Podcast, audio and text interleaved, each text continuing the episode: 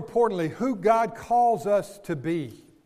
Because so many times as Baptists, we want to do without being. I remember one day a lady called the church office and told the secretary, I resigned the church, that I am no longer physically able to be a Baptist.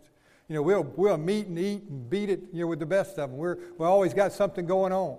And we think we always got to be doing something. But we need to realize who we are first before we go to work. But God does commission His church to go to work. I want to thank, there were over 40 people, thank those who came last Sunday afternoon, who went out into the community to pass out comfort food. As we talked about last Sunday, that we are God's comforters.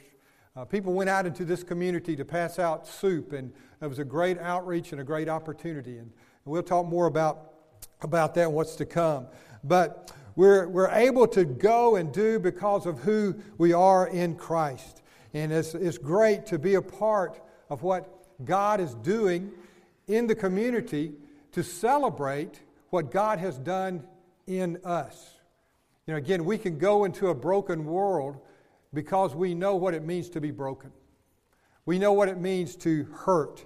And we're able to do this, we're able to comfort others because we have comfort that God has given to us as we have been broken. And so we're able to take that to other people. Again, we said last week that brokenness is the crack that God uses to pour His grace into our lives. And it's our cracks that allow God's grace out so others can be comforted. Again, we can even glory in our cracks. We can even glory in our brokenness because God has healed us and God is using that to bring glory to Himself. So, what a privilege to be a part of this. And again, I, I want to remind you this morning as we talk about brokenness that there are a thousand ways to be broken, but there's only one way to be healed. There's only one way, and that's through the Lord Jesus Christ. So there, that's why our mission is so important. That's why it's so important. There are two amazing things about this mission. First of all, in order to be a part of this mission, is that we have to admit our own brokenness and we have to have personally experienced God's grace of healing in our life. Now, think about that for just a minute. We have to have personally experienced God's healing in our life. We had to admit our own brokenness. We've had to admit our own need. And then, as we have come to Christ and He is helping us or enabling us and has indeed put our life back together, then we go into the world as God's comforters. We comfort others with the comfort that God has given us. Then the, that, that's the amazing thing. We have to speak from personal experience. And there's not a person in this room today who has not experienced some type of brokenness. Now, there may be some here today who have not had their brokenness healed by Christ yet, but that's our desire. So it's amazing. We, we speak from experience. The second amazing thing, and this to me is the most awesome of all, is that God allows us to participate in His plan to heal the world. Isn't that neat? That God would allow us. You know, God said if we don't praise Him, if we don't sing His praises, that the rocks will cry out, the trees would declare. And let me tell you, church, the rocks would probably be more faithful, and the trees would probably do a better job. But God allows us, as former broken people, as people who continue to be broken, but yet who've been healed by Christ, He allows us to be a part of His plan to heal the world. Now let's look at another part of that plan. We talked about being God's comforters last week. Let's talk, talk this morning about being God's fragrance. Chapter 2, verse 14. Paul says, But thanks be to God, who always leads us in triumph in Christ and manifests through us the sweet aroma of the knowledge of Him in every place. For we are a fragrance of Christ to God among those who are being saved and among those who are perishing. To the one, an aroma from death to death, to the other, an aroma from life to life. And who is adequate for these things? For we are not like many, peddling the word of God but as from sincerity, but as from God, we speak in Christ in the sight of God. Let's pray. Father, as we come to your word this morning, we come, Father, with hungry hearts. God, we pray that you would open our eyes that we may behold wonderful things from your word. We pray, God, that you would incline our hearts, Lord, to hear what you are saying, that we might hear truth from the Almighty God. Father, we pray that you would unite our hearts to fear you, to fear who you are. Lord, a heart that is united in one purpose, and that is to love you, to serve you, and Lord, indeed, to keep your commandments. And God, we pray this morning that you would satisfy us from your word. For man cannot live by bread alone, but by every word that proceeds from the mouth of God. So, God, we ask you to speak to us this morning. Change us, we pray, in Jesus' name. Amen. We'll talk this morning about being his fragrance. What exactly does that mean? This, this passage can be hard to understand if we don't have a, an understanding of what Paul's talking about when he's talking about being led in triumph. And we'll, we'll explain that more in just a minute, but there's one, one truth here that is very clear and it's very powerful as we begin. Paul states of our position in verse 14 Christ, that God always leads us in triumph in Christ. To be the fragrance of God, first of all, we have to be firmly positioned in Christ. Now, this is so personal to me because for 18 years of my life, I felt like I was around Christ. I knew about Christ. You know, I started going to church nine months before I was born. You know, being a pew, I've always felt right at home in the church. And there's a big difference from being around Christ and being in Christ. You know, I'd heard the gospel many times. I went to vacation Bible school. I went to Sunday school. I even went to sunbeams. How many know what a sunbeam is? I was a sunbeam. I can't remember now when we met, but I did it all. And I was as lost as a ball in high weeds. I didn't know Christ. I was a good guy because I was not in Christ. Then, as a freshman at the University of Alabama, Bryant Hall, room 301, I was going over a scripture memory verse one night. Therefore, if any man be in Christ, he's a new creature.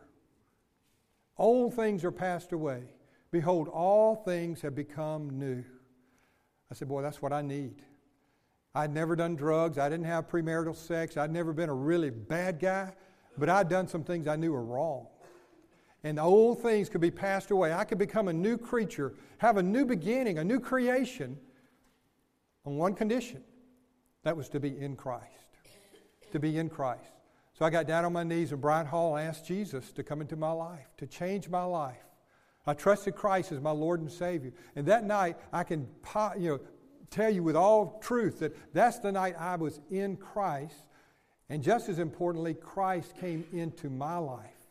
And that's the miracle of what Paul is talking about. Not only are we in Christ, but Christ is in us. And for us to be a fragrance to the world of Christ, we have to be in Christ.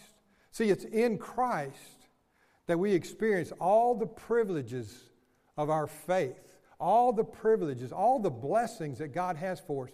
I want to just give you a quick highlight from Ephesians chapter 1, and these verses will be on the screen. You don't have to turn there. But in Ephesians chapter 1, verse 4, Paul says, He chose us in Him before the foundation of the world, in Christ. Verse 7 of chapter 1 In Him, in Christ, we have redemption through His blood the forgiveness of our sin. There's no other way to be forgiven except through the blood of Christ. He forgives us. He redeemed us through his blood. Verse 10 In him also we have obtained an inheritance. All that we have to look for spirit look forward to spiritually. Heaven. But let me tell you, the Christian life is so much more than just going to heaven. It's experiencing all the blessings and inheritance that God gives to us right now. And all of that's available to us when we are in Christ. Our little two year old daughter, Karis, comes up to my plate oftentimes and she says, I want some of that. I want some of that. Doesn't she? If I'm reading this and you're not a Christian today, you ought to be saying, I want some of that. I want some of that. And it's available to you in Christ. In Him, verse 13, you also, after listening to the message of truth, the gospel of your salvation, having also believed, you were sealed in Him with the Holy Spirit of promise. And this is what I mentioned a while ago. Not only is, are we in Christ, but Christ is in us. Look up at chapter 1. You can turn there. Chapter 1 of 2 Corinthians, verse 21. 1 Corinthians 1 21. Now, he who establishes us with you in Christ and anointed us is God. Is God, who also sealed us and gave us the Spirit in our hearts as a pledge. He gave us the Spirit in our hearts as a pledge. He sealed us. What God is saying, in essence, is that one's mine, that one's mine. You probably heard that old story the big plate of fried chicken set down the football players' team, you know, at a, the team table, the training table. And one old guy, he, as soon as the chicken put there, he said, That one's mine, that one's mine, that one's mine. And all the guys, ew. One old guy said, You can have it, you can have it, you can have it. But anyway, God, God seals us. When He puts His Spirit in us, it's saying, That one's mine. That one's mine. And see, the difference between a Christian and a non Christian is not the fact that we simply suit up and show up every Sunday, but that Jesus dwells in us. The Spirit of Christ. We are in Him, and Christ is in us. He has sealed us with His Spirit. So, God always leads us in triumph, Paul says, back to chapter 2, verse 14. In the Lord Jesus Christ. Greater is He who's in us than He who's in the world. In Christ, that is the ultimate triumph of life. Why? Because we have eternal life. We have the peace of God. But more importantly, we have the presence of God in our life wherever we go, whatever happens. But I want you to know, as Paul talks about this triumph, let me kind of explain to you just from history what, what he had in mind. He was speaking of a Roman triumph. Now, we can't relate to this today, but after a big battle, a conquering general would return to Rome. And I'll just read what William Barclay says. In a Roman triumph, the procession of the victorious general marched through the streets of Rome to the Capitol. First came the state officials and the Senate. All the big wigs had to be up front from the Senate. Then came the trumpeters in this parade. The trumpeters came. Then came the spoils that had been captured in battle all the cattle, all the jewelry, all the women, all the stuff that they had captured from their enemy. They were paraded in front of the Romans as they celebrated this victory. And then came the, the spoils. Then the parade would, would parade, they'd have the captive princes, the leaders from the enemy's army that had been captured. They would come in chains. And they, as they walked in this parade, knew they were walking to their death. They would soon be executed either by sword or thrown to wild animals. So, as the captured leaders of the enemy were walking in this triumph, everybody's celebrating but them. And they're saying, This is not good.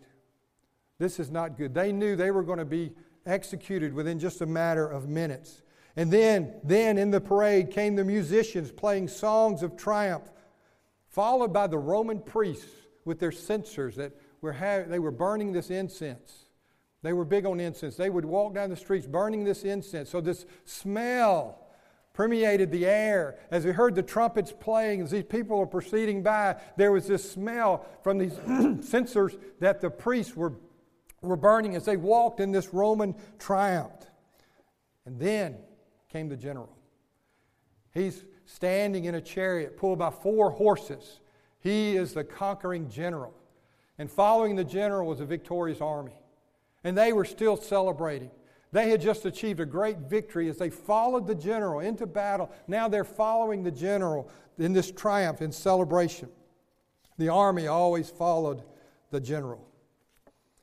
So Paul says this Thanks be to God who always leads us in triumph in Christ. But let me tell you, church, well, if you're in the church, you're in Christ. But let me tell you, if you're here today and you're not in Christ, this victory is not yours yet. This aroma that Paul speaks of will remind you of something different, as we'll see in just a moment. But as his soldiers, we bear his name, we wear his uniform, we are clothed in his righteousness, no longer our own. He who knew, who knew no sin became sin on our behalf so that we might become the righteousness of God in him. Jesus takes our sin, we take his righteousness. That's how we stand before a holy God. We're part of his army, we're part of his victory. We serve in his army, we're ambassadors, we follow his commands. But we have to realize who we are in Christ. we have to remain focused on our position in Christ, realizing by faith. that we are firmly positioned, firmly planted in Him. And what, what did Jesus say about being in His hand? Do you remember? He said, No one can snatch them away. No one can snatch them away. He said, Well, preacher, do you believe once saved, always saved? I said, No. I don't believe once saved, always saved. I believe if you're saved, you're always saved. And there's a big difference. No one can snatch you away from Jesus' hand. We are in Christ. We don't fight for victory, we fight from victory. Christ has already said, as Brother Colby reminded us, we have an unstoppable, unfailable mission that will be accomplished as we are in his army. But the important thing is we are in Christ. Number two, we are firmly positioned in Christ. Number two, we are a fragrance of the person of Christ. This is what our message is all about. Look at verse 14.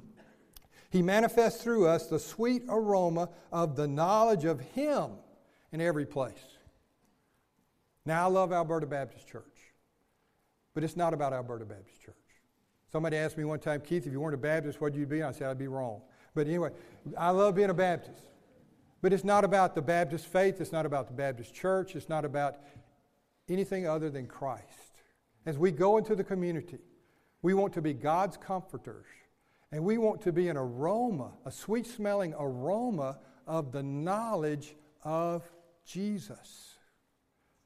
When we come into a home, when we go into a home, when we, as we said last week, we give up, we go to, to be with, we're not bringing anything other than Christ. We want people to know. And that's why we are a fragrance of the person of Christ. He manifests through us the sweet aroma of the knowledge of Him in every place. Every place. This is who we are. We're a sweet aroma of Jesus in every place we go. When we go, people ought to say, you know, there's something different about that guy. There's something different about that girl. Again, we've already said it's the presence of Christ in us but it's a sweet aroma. There's an air, there's something different that about us because we are in Christ. It's an aroma that points people to Jesus. But let me remind you this as the Roman priests burned the incense in that parade, that incense affected people in different ways, didn't it? For the Roman soldiers, they're high fiving and celebrating because we just had a big victory. And that aroma meant the aroma of victory. As Paul says here, it was the aroma of life to life for the Christian. But Paul says for the unbeliever, our very presence is an aroma of death to death. That's pretty strong, isn't it? I mean, we don't, you know, we said we don't want to be a, you know, killjoy. We don't want to, everybody kick us out of parties and stuff, but we live out the gospel. By the way we live our life, people see Christ in us. And when people see Christ and they come to understand the gospel, they understand that there is a day of accounting. That there is a truth. This is a matter of life and death. It's as simple as John 3:16. For God so loved the world that he gave his only begotten son that whoever believes in him will have eternal life, will not perish, but have eternal life. And so this aroma that Paul talks about here, he says, for a fragrance of Christ, those who are being saved and those who are perishing, to one an aroma from death to death. See, the scripture teaches us that apart from Christ that we are already dead spiritually. Ephesians 2, for you were dead in your trespasses and sins. Were we alive physically? Yeah, we could do all kinds of things. We could suit up and show up and go to church all the time. But spiritually, we were dead because we'd never been born again. And so, from death to death, the Ephesians 2 being dead in our sin, the gospel reminds us that we're all dead in sin until we come to Christ. And if we don't trust Christ, Revelation 20, uh, the writer John talks about a second death. And so the presence of Christ reminds the lost person that there is only the certain expectation of punishment. Christ came into the world not to judge the world, not to condemn the world, but that the world through him might be saved. That's the good news. You know, so we realize as we go, certainly there is the message of judgment, but Christ didn't come to condemn the world. The world is already condemned because of, the, of sin. But Christ came to save the world. So to those who do not believe is a fragrance of death, the reminder, as I said, of the certain expectation of eternal punishment. But we are his fragrance when others see the life of Christ in us. To some, an aroma of life to life. So, how do we do that? How do we, how do we bring about the aroma of Christ in our life in any situation? Let me just throw out a few things. First of all, it's very obvious. We're His fragrance when others can see that there's something different about us. we are His fragrance when we extend love to the unlovely, just as He has loved us. When we love, I used to call them the unlovable, but you know, nobody's unlovable. Uh, some people only God can love or a mother can love, but we, we've got to realize that God calls us to love those who are hard to love. We are His fragrance when we extend His love. We are His fragrance when we offer forgiveness to others, just as He has forgiven us. And I'll say this many times the course of the years, and you'll probably get tired of hearing this. But the hardest thing, the hardest thing God asks us to do is to forgive. Hey, we can write a check, we can go, we can give up, go. but when it comes to forgiveness, that's where a lot of people dig their heels in. But we're the fragrance of Christ when we forgive others. And why do we forgive others? Because Christ has forgiven us. He has forgiven us. We're His fragrance when we are growing in grace and in the knowledge of our Lord Jesus. The more we know about Jesus, the more we grow in Christ, the more other people are going to see Christ in us. We are His fragrance as we give up, go to, and be with the hurting, just as Jesus has done the same for us. We are His fragrance as we participate in His unstoppable mission to be His witness around the world. Christ makes Himself known to the world through His church. See, the gospel is, a, is an aroma of life to life for some and death to death for others. Because, see, the gospel is a matter of life and death. We are His fragrance only when we are positioned in Christ, when we are, when we are making known the person of Christ. And number three, when we are filled with the power of Christ. And this, this comes here, we see this in um, verse 16. Paul just asks a simple question right in the middle of this great word picture. He says in verse 16, Who is adequate for these things? Who is adequate for these things? Then he answers that question in chapter 3, verse 5. Paul says there, Not that we are adequate in ourselves to consider anything as coming from ourselves, but our adequacy is from God. I love the King James. Not that we are sufficient in ourselves, sufficient as to think anything of ourselves, but our sufficiency is from God. What's he saying there? We can only do this, as Brother Colby reminded us a couple weeks ago, through the power of Christ. Acts 1 8. You shall receive power when the Holy Spirit has come upon you. Then you will be my witnesses. Church, don't think that this is something we can do because we got great programs. I don't think this is something to do because we got the best people in all the town, all the city right here in this church. It's not about us, but it's all about what God wants to do, first of all, in us and then through us. Jesus reminds us in John 15 all that we can accomplish apart from Him. You remember what He said? John 15, 5. He said, I am the vine, you are the branches. He who abides in me and I in him bears much fruit. But apart from me, say it with me, you can do nothing. Nothing. We can't be a fragrance, we can't be a comforter, anything apart from the presence of Christ. Again, that's why it's so important to be in Christ. That's the starting point. But to be empowered by Christ. What does that power look like? I, I, I got on this thing, God's grace. We, talk, we see so much in Scripture about God's grace you know, God's riches at Christ's expense, unmerited favor. But I began to see as I studied Scripture that grace is power. Grace is power. Look at Titus chapter 2, verse 11. First of all, it's a power for salvation. For the grace of God has appeared, bringing salvation to all men. Then the word instructing or disciplining us. God's grace discipline us, disciplines us, instructing us to deny ungodliness. This is how we deny ungodliness by God's grace and worldly desires. How do we live sensibly? By His grace, righteously and godly in the present age. It's all by the grace of God.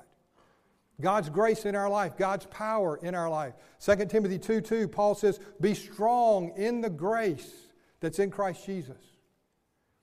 So anytime you see the word grace, we're saved by grace, God's power. But it's God's grace that enables us to go into this community, to go on campus, and for some of us to go home and be the fragrance of Christ.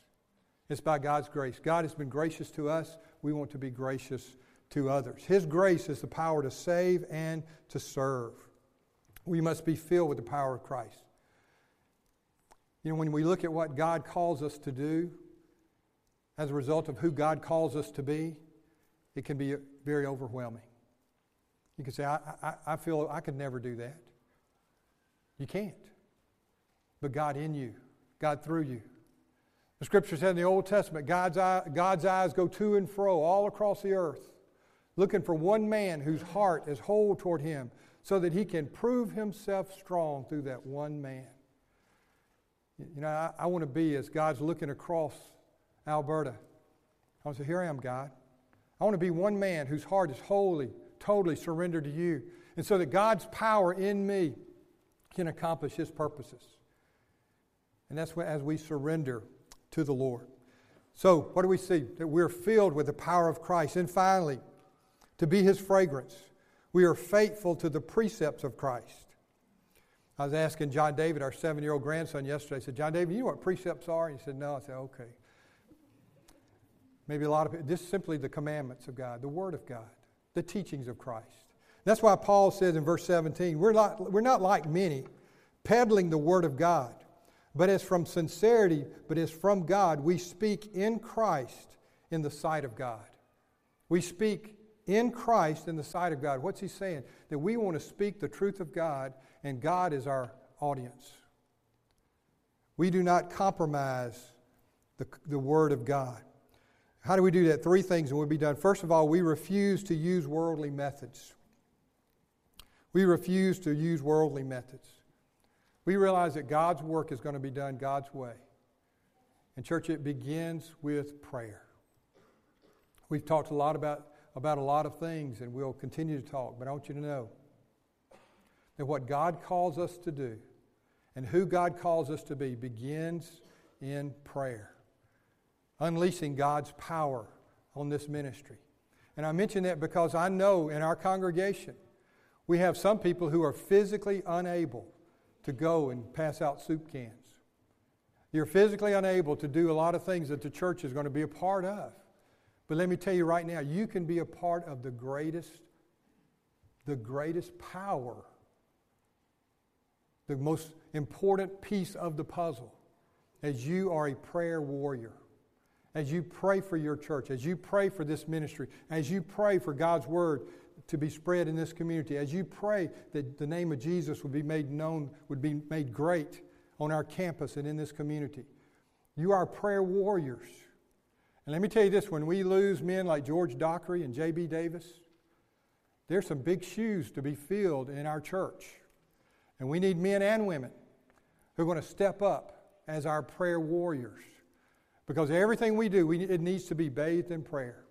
And if you're physically unable to go and do, you can do so much. Jesus said, Greater things than I do that you'll do. And I believe that's through the power of prayer. So we want to use, we're faithful to the precepts of Christ. We don't use worldly methods. We rely on the prayers. We refuse to dilute the message. You know, we don't try to reconcile the world I mean, excuse me, we don't try to reconcile God to the world. There are a lot of people today who are spending so much time and energy trying to make God relevant. You know, trying to reconcile God to the world. No, God's always God. The key is to reconcile the world to God. That's what the gospel is all about. We don't have to make God relevant, He is always relevant. So we want to do that. We refuse to use worldly methods. We, do, we live a Christ centered life. Then the second, the B part there, we refuse to dilute the message. As I said, we proclaim the Word of God. We dilute the message when we try to make the gospel more acceptable. We dilute the message when we say, you know, we need, we need some decisions. We need numbers. Don't worry about repentance. Don't worry about the Lordship of Christ. You just check that card, pray this prayer, and everything's going to be fine. Paul said, We're not going to be peddling the Word of God like that. We want to preach the lordship of Jesus Christ. Jesus said, If any man come after me, let him deny himself, take up his cross daily, and follow me. Jesus never changes the standard for following him. Deny ourselves, take up our cross daily, and follow him. That's the message, that's the gospel. And then we refuse to dilute the message, we refuse to seek the praise of men. Again, I know our church is going to grow. I, I'm convinced that as the gospel is shared, people are going to come and lives are going to be changed. And that's what it's all about. We count people because every person counts. I want you to remember that. We count people because every person counts. Every person represents a changed life. But our goal is not to please the world. Our goal is to please God. Look at that in verse 17. It says, We're not like many, peddling the word of God, but as from sincerity, but as from God, we speak in Christ in the sight of God. God is our audience. You know, it may just be a small crowd. It may just be a few, be few in number. But if God is pleased, then that's, that's what it's all about. We, we speak in the sight of God. But, church, I've learned that God blesses His Word.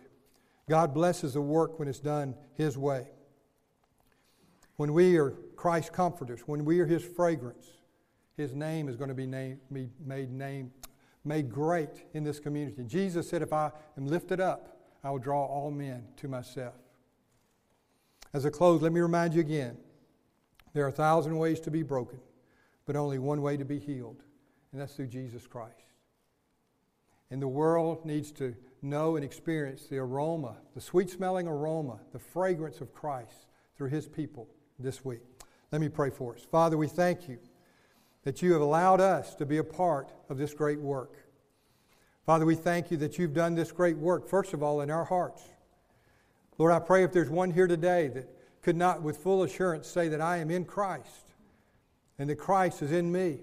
I pray that today would be the day that they would repent of their sin, recognizing that the wages of sin is death, recognizing that the soul that sins shall surely die, but also believing the gospel that Christ died that death for me. He took my sin upon himself on that cross. And now, as he has taken my sin, he gives me his righteousness and that there's no other way to be righteous and acceptable before God except through faith in Jesus Christ. Lord, I pray that that message would be heard powerfully and clearly today. And God, that you would change hearts that need to be changed today. We pray, Father, for us as your believers, as your children, that, Lord, we would be the aroma of Christ as we leave this week. That Christ, that other people can see Christ in us everywhere we go. Lord, thank you for the victory that you lead us into the triumph that you've conquered death, you've conquered sin, and we are following you, focused on who you are. Lord, make your name great in this place, in this community, Father, for your glory. If we pray in Jesus' name, amen.